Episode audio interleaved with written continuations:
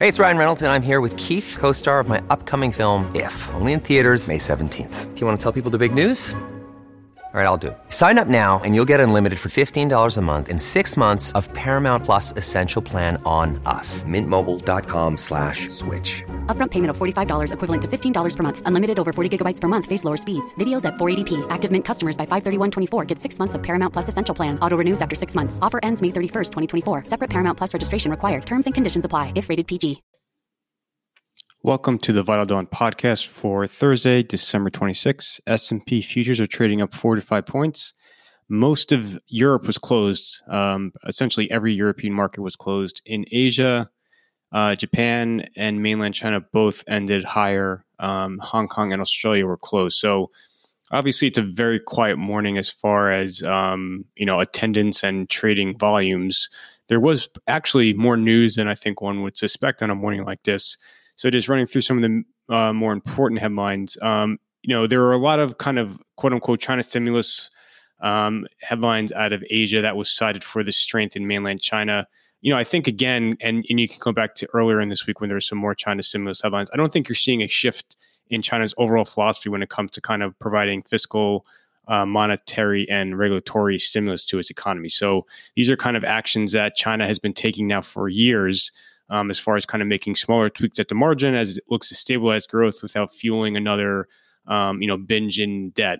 So there were some articles about how China is easing certain real estate policies in various different markets, um, about some state state-owned enterprise uh, pro market reforms that are going to be rolled out, and then um, some more um, infrastructure spending initiatives as well. So.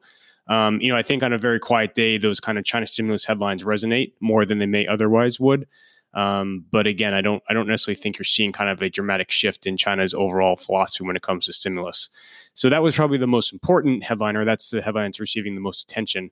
Um, you know, a few other items. Mastercard had out a holiday spending update. Um, actually came out last night. So this is this is kind of the first look at the overall holiday spending season. They say total retail sales are up 3.4 percent. That's probably towards the lower end, I think, of um, various different forecasts for the season. Um, but online was up very strong, up nearly 19%. So I think you're going to be seeing a lot of other holiday season updates over the coming days. Probably you may even see a couple more today. Um, National Retail Federation and and others. Um, so so you may see that 3.4 percent number get contradicted by um, a couple of other forecasters. But I would say if if you assume that that is the um, indicator for overall holiday spending, as towards the lower end, I think of expectations. Um, a few other items two interesting articles in the Wall Street Journal. One of them talking about how Huawei has received about $75 billion in assistance, various forms of assistance from the Chinese government. Um, obviously, that type of a number, that type of a statistic is going to fuel further all the criticisms that have been um, leveled at Huawei about all the state assistance and about how are they are beholden to the Chinese government, et cetera. I think if you kind of piece out though all you know, if you look at if you break down that 75 billion into its various different components, um, it's not clear that Huawei received uh, more assistance or aid than you know large tech companies have re- have received from various governments around the world. So I think it's a provocative sounding headline. It's certainly very interesting, and um, again, it's it can, it's going to fuel further criticism. But I think if you um, you know dissect that seventy five billion, I don't know if it's as controversial as the headline makes it seem. Um, another report just talking about how there have been a multitude of lawsuits filed against various Trump trade policies. Some of them have been successful. Some of them are still working their way through court.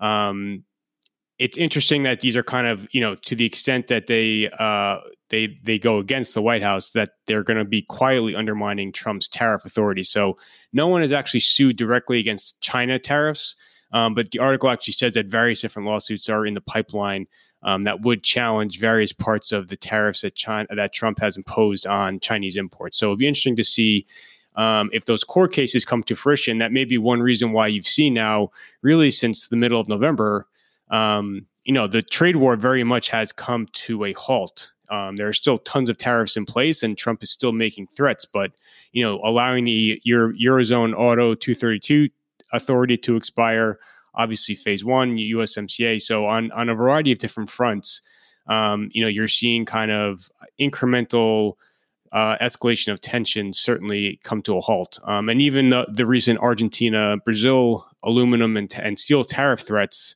that Trump made a couple weeks ago. Um, you know, he already rescinded the Brazilian threat, and, and it's very unlikely that you're going to see that that um, Argentinian threat come to fruition. Um, so that's essentially it for this morning. A bunch of other, actually, you know, again, it, it was a busier morning than I think one would suspect on December 26th.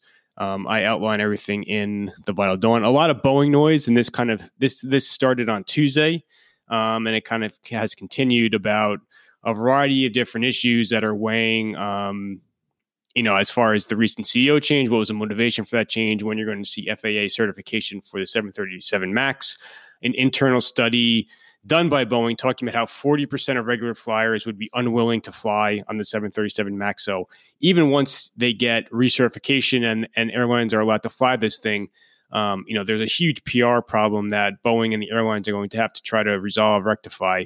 Um, and so it was just interesting to talk about that.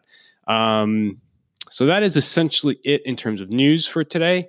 Um, on the calendar, there is really nothing. You have a couple of economic data points out of Asia. Um, there's no more economic data out of the US or Europe this week. So the rest of this week, again, as far as kind of scheduled news, it should be very, very quiet. People are still watching North Korea, which has threatened, again, to kind of deliver a quote unquote Christmas present to Trump. Um, there really has not been any signs of a last second diplomatic breakthrough.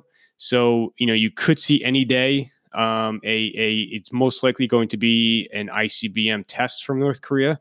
Um, so that's something that I think people are kind of have, have their eye on.